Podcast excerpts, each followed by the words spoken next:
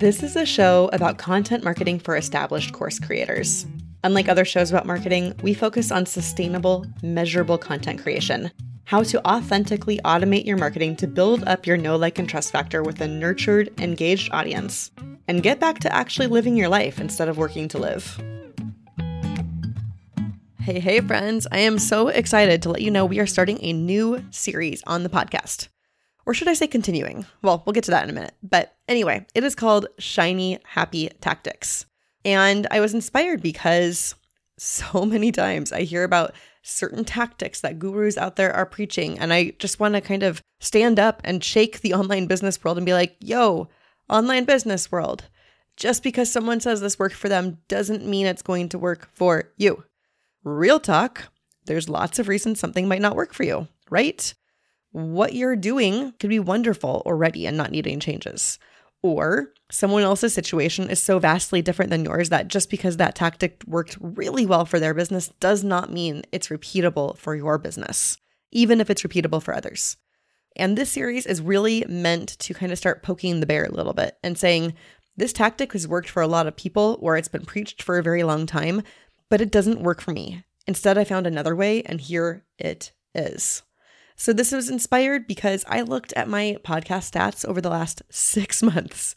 Yes, I promise when I t- talk about measuring data, I do it to myself as well.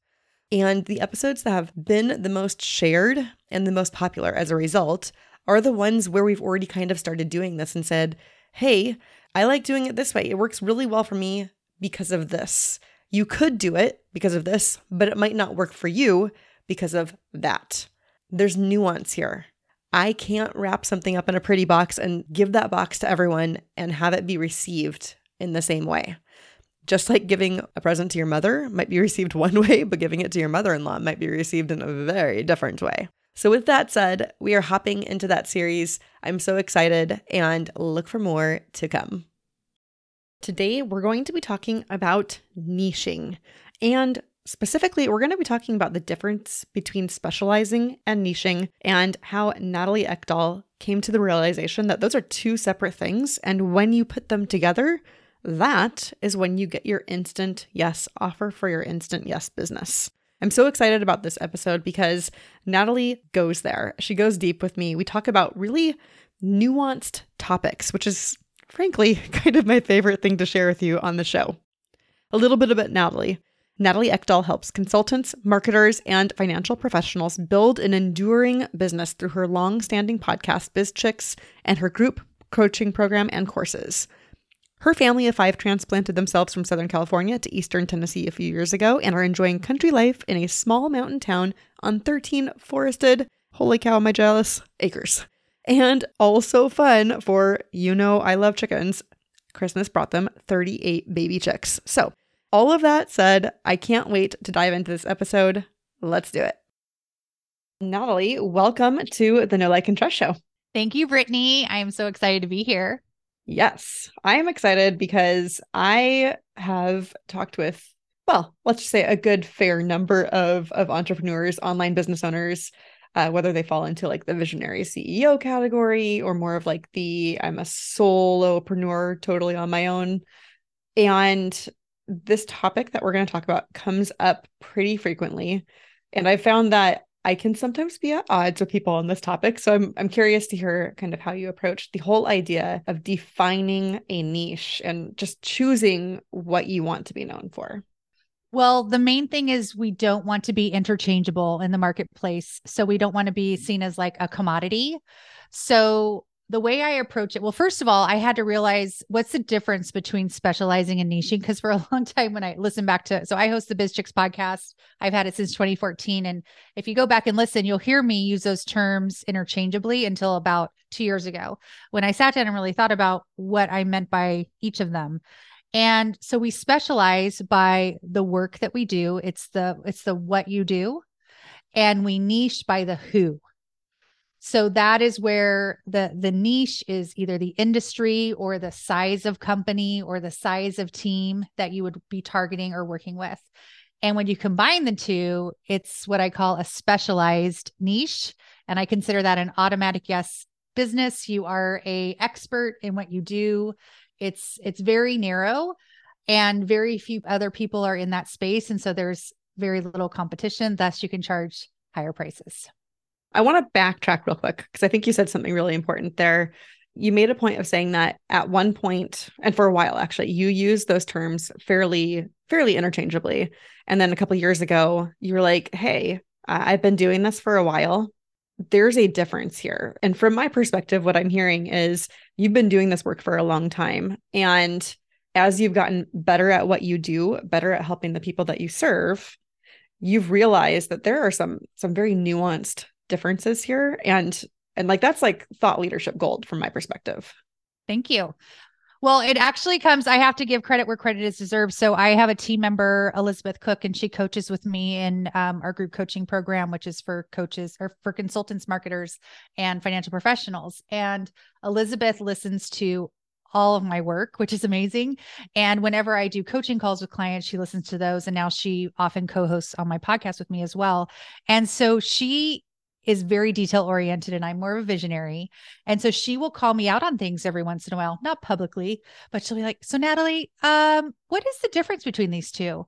And so she is the one that asked me and I appreciated it so much because it caused me to really think about what what was the difference and why and it's not just me like if you start now that we've put this out there and it's in our in our head you're going to hear people use it differently. I, I wish we could all of us who teach on this could all agree to call it this. Like this is specializing, this is niching, this is a specialized niche and so that we would be teaching in line because i really feel like it's it's a pretty great explanation of it uh, but yeah so she really helped me and uh, and it led to a whole training that i've created for my clients and um, refreshing trainings that i had before that were somewhat similar but not as deep and uh, that's what you said is like thought leadership. Once you start to specialize or niche or combine the two, you start to become an expert in what you're talking about. And that is when you, it leads to thought leadership where you can speak as an authority and then attract people to you through your thought leadership. I love that. I mean, first of all, that you have such a good working relationship that you have someone who's willing to call you out because everyone needs that. you know, I appreciated it. Yeah, it's okay for us as as people who are doing teaching to adjust our teaching. Yes. You know, we we we all make realizations. Like no one's perfect when we start, so we we have to come to these places where we can say, "Hey, I have more clarity on this now than I used to." And and yeah maybe that means we have to go back and and redo a few trainings from the past. But going forward it's going to be so much more of an easy yes for that person who's looking for that exact specialty that you offer. Yes. It feels a bit terrifying initially because you are limiting the pool of people that can work with you and your brain will tell you don't do that. Don't shrink the you know instinctually you don't want to do it. But what happens is the more you specialize or niche and narrow down and really attracting and repelling we need to be re- repelling a whole lot of people. When you start attracting your ideal client everything becomes easier and it it makes you extremely referable because you are the person that does that and an example I have is I know a lot of people that do social media marketing. So they're social media experts. And if you or anyone asks me for um, a referral, I have, I could list right now like 30 different people that I've either worked with in the past as my clients, I've worked with them, I was their client. I wouldn't know who to refer you just on that. It's too general most of the clients I work with that are marketers end up specializing on a platform. And then sometimes they niche by a industry or a size of company. And so if you were then to say, so my platform of choice is LinkedIn, that's where I hang out and that's where most of my clients hang out.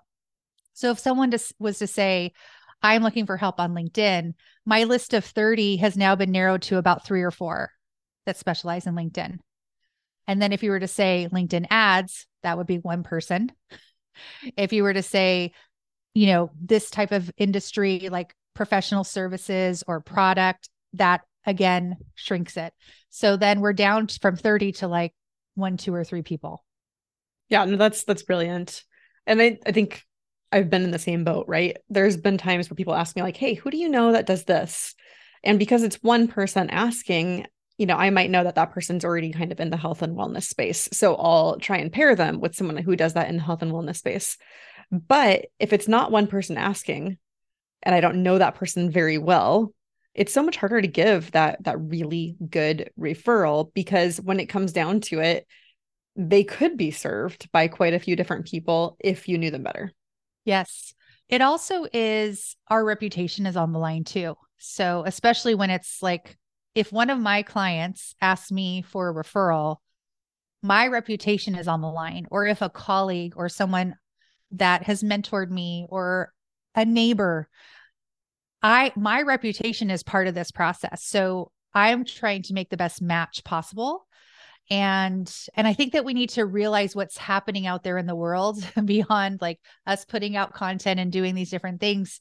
People are asking for there's a whole word of mouth thing happening. And so we need to think about how that works and how we can benefit from it. And the thing about specializing or niching is that they inform so many other things in your business. So it informs your website, it informs which social channel or any that you might be on it. It informs should you launch a podcast or not? Should you be on YouTube or not?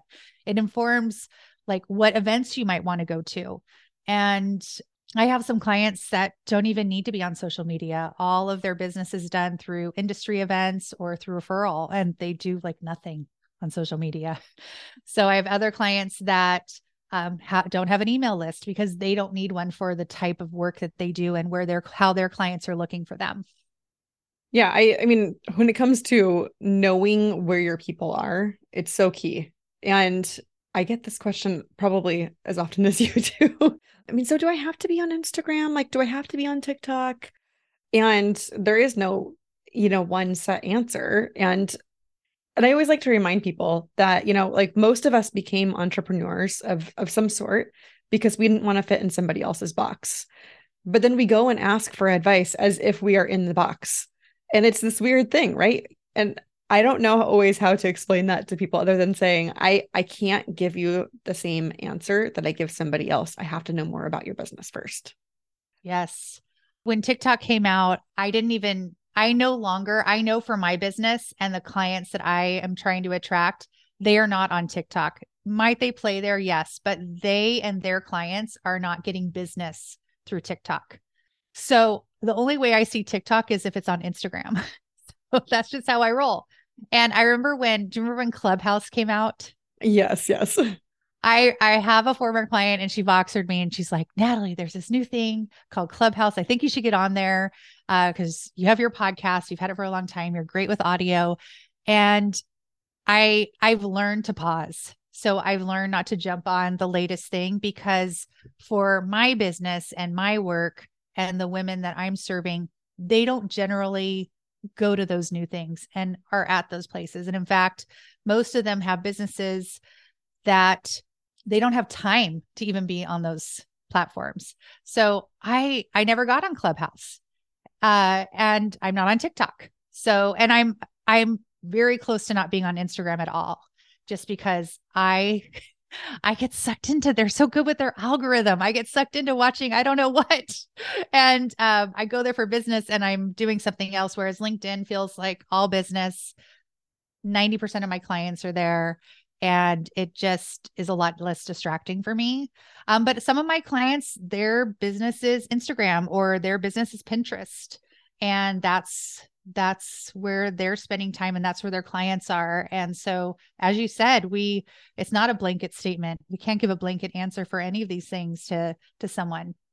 I think one of the best uh, short stories that i can say to kind of inform how how i came to to just realize this for my own business for my own clients was my sister. So we were all together uh, about a year ago my grandfather's memorial in michigan and it was the first time i'd really like spent like close time with my my sisters and both of them together in in a while. And uh, one of my sisters, they're, they're both firmly in the employee camp, by the way. They're not entrepreneurs, but one of them said, you know, um, I know everyone is like all down on like spending so much time on TikTok, but it's really stress relieving for me. and I just I'll watch things. She's like, I bought like skincare products off of it. I've, you know, found like really good, you know, people showing like really good testimonials. You can tell it's not fake, it's not influencers.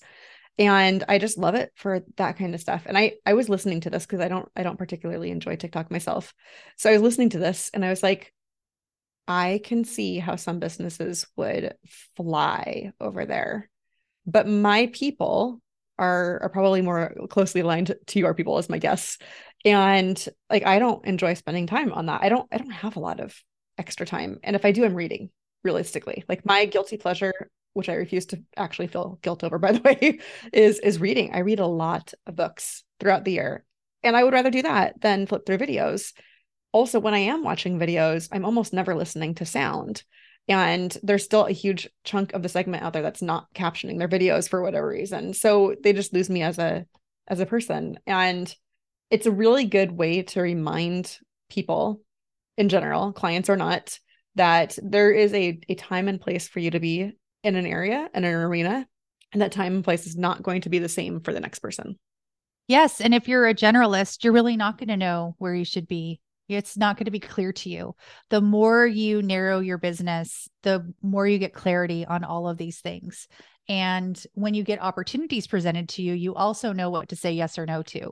So I often get invited to virtual summits to do them. It's my assistant knows it knows it's an automatic no. I don't care who it is. I, I'm not doing it because my ideal client doesn't watch virtual summits. That's not what they do. And so it I've learned over time that that's not a fit for my business. And so I have been able to create some space for myself and some just decisions that I don't even need to be a part of. And so, and even with uh, my podcast, I've learned that featuring my client, my own clients on my podcast and featuring and doing trainings, my audience wants to hear me teach and coach, and my audience um, wants to hear success stories. And uh, so that's the focus of my podcast. So but I wouldn't have known that when I first started it. I started off only interviewing people. I did like 150 interviews before I ever did a solo episode. So, um, but it took me a long time. I also was, I was doing five episodes a week, if you can believe that. Wow. That was insane. I only did that for like four months, but still, that's how I got so many interviews done so fast. It was insane. It was a crazy workload.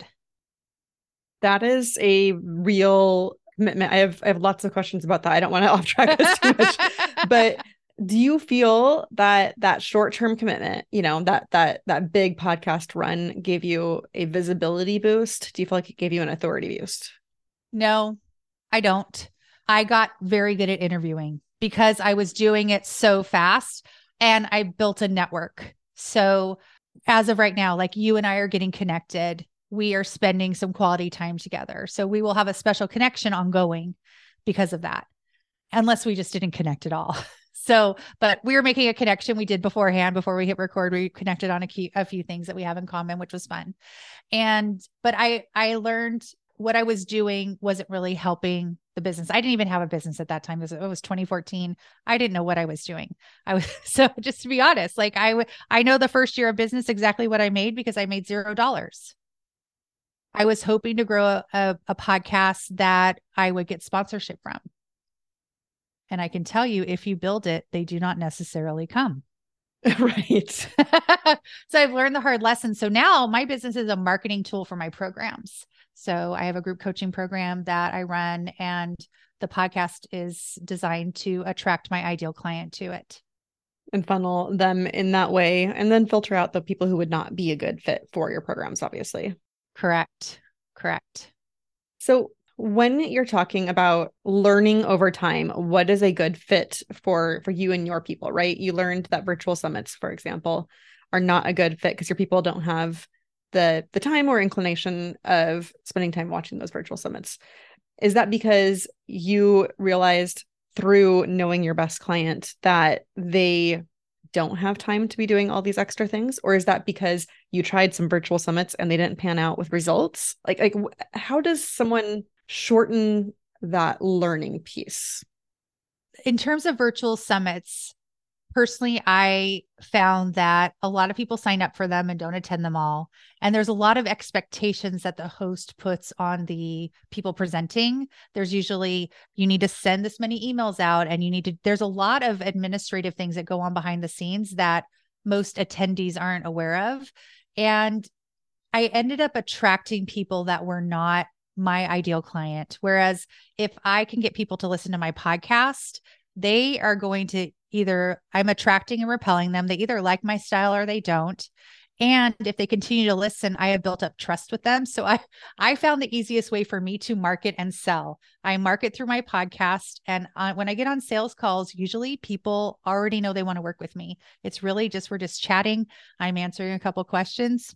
Let's get started. So I've I've created this very easy way for me to sell, and I would prefer, Britney, like if you have a referral for me, I don't want you to refer them to my program. I want you to refer them to my podcast because I'd rather nurture them through my podcast. And so if I have to get on a cold sales call with someone that doesn't know me, I almost don't know what to do anymore. Can I make it happen? Probably, but I prefer to work with people and even people that come into my program, they already trust me as a coach. And so we dive in deep right away. I'm not having to spend a lot of time with them getting to know my philosophies and the way I coach and what I, I have some things that I think very differently than what is taught kind of in the online marketing space. And so I have less de-brainwashing to do of them. So uh so yeah, so it's it's it took me a lot of time though. I will say it took me a lot of time.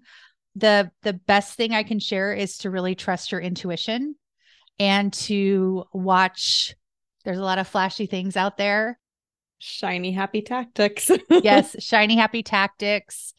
You know, I come from corporate and I have an MBA and I have a base in actual business. I worked for multiple companies. I worked, I've had multiple businesses.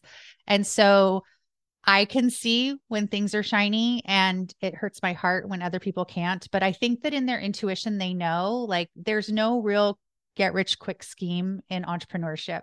Building a business takes time and you don't need the latest flashy business model. So I teach tried and true trusted business models and I, I I work with people that are doing done for you services. So they are doing great work. They are experts in what they do and they're just needing help putting some of the, you know, back end business things into place, getting help dealing with scope creep and mindset issues and raising their prices and hiring to get more time and getting out of overwhelm. So I guess I feel like I was able to sense things that didn't make sense to me. Since I was able to see there's some things happening that don't don't jive like that does not make sense to me and people sharing stories but not the full story so a lot of you know i've been in this online space since before 2014, probably like 2010, watching the space and started my podcast in 2014. And there was a lot of, there's all these trends that happen and the new latest thing that happens, and then they go away. It lasts like 18 months and it starts again, something new. Like a few years ago, it was challenges. Now it's, you know, it's like it, it rotates and there's always something new. And people share a lot of the top line of what they're doing and not the actual profit. And they're not sharing all that goes into making their money. So I think that no matter what your business acumen is, that if you trust your intuition and don't just go with what the latest guru is teaching and telling you to do, to really look at what is working in your business. Where did your clients come from? How can you do more of what is working in your business? That's probably my best advice on that.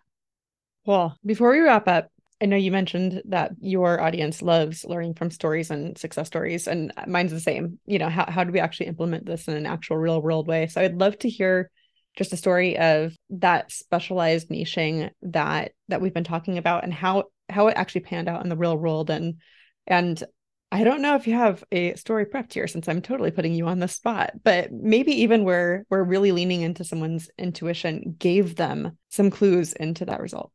I can share my own story, and it comes back to that Elizabeth again calling me out. So I'll share.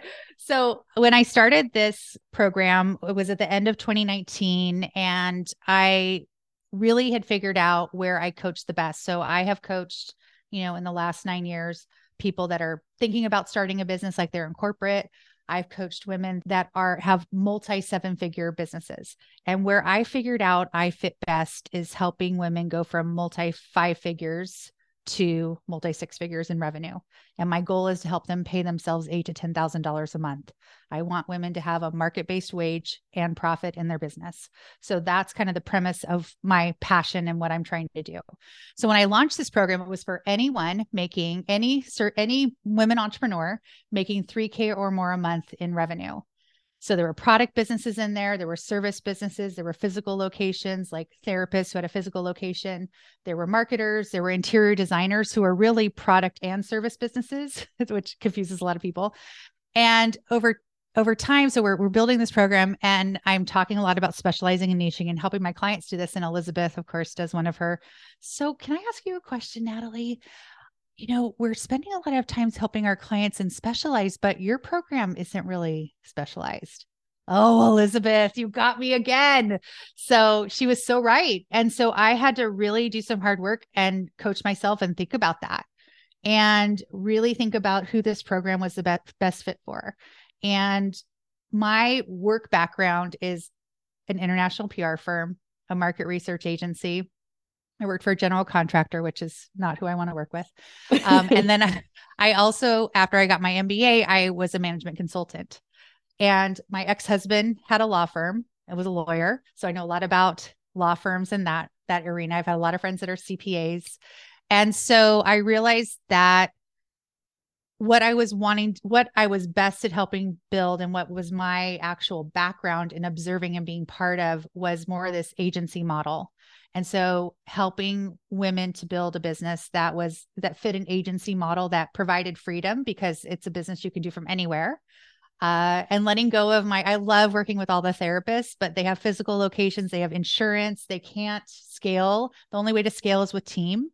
And I like to help people scale with strategy. So that is when I realized that I wanted to focus and I and I was and you heard me say I started to say coaches because I've I really stopped working with coaches as well. I find that that marketplace is very saturated right now and it's I I can't get them the fa- as faster results as I can my marketers, consultants and financial professionals. So I've dropped working with coaches and it was hard because they're in our group and these other people are scaling faster and they're scaling slower and they were and everyone now is b2b in the group. So we had some b2c in there too. So that was me taking my own medicine and it's been amazing. My clients they they understand each other's businesses so well and they're coaching each other and it's just incredible the difference it's made in terms of that program well, and plus, I don't know exactly how you run your coaching program, but I've always found being in a program with people who have vastly different businesses than me means that when there's Q&A time or like, hey, let's dive deep into this particular problem that you're facing, if the business is so different from mine, I don't learn as much from that. Or or even if I could learn something from that, I immediately have this wall up and I'm like, well, sure, that works for them, but I run you know, and it, it, just creates a lot of unnecessary blocks. And for, for me, at least, that's like my personal experience. It does. The thing that made the turn for me was clients giving each other advice that wasn't great advice because they didn't understand that person has a physical location, they have a lease, they have insurance. Like they didn't understand that. And then it was really hard to let go of the interior designers because I love working with them. But my other clients didn't understand that their revenue included like product and a markup on product. So it just and and they're again the when they would ask questions it would be very different my answer to them versus someone in a completely different field.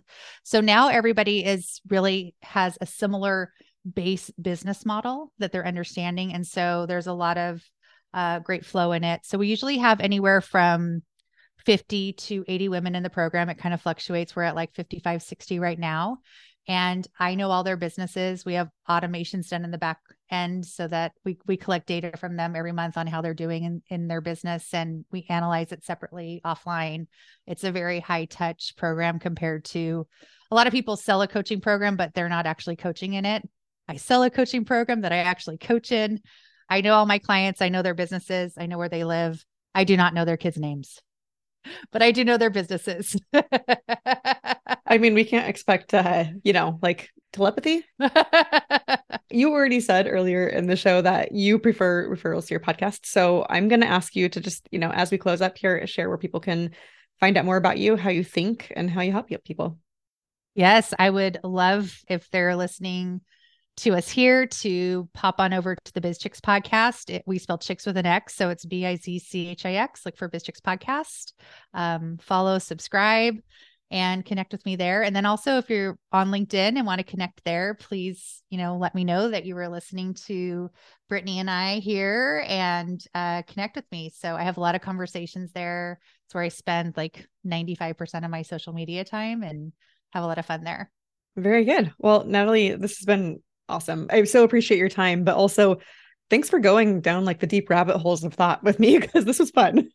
It was fun for me too. I loved it. I love uh, I love talking about this and also love is that people can apply it you know to themselves today and so maybe that's like a call to action is to think about your own business and maybe you're like me and you thought you were kind of specialized but you were still broad and uh and take a step and see if there's any way you could specialize or niche your business it will i promise I guarantee your business will be easier and more profitable.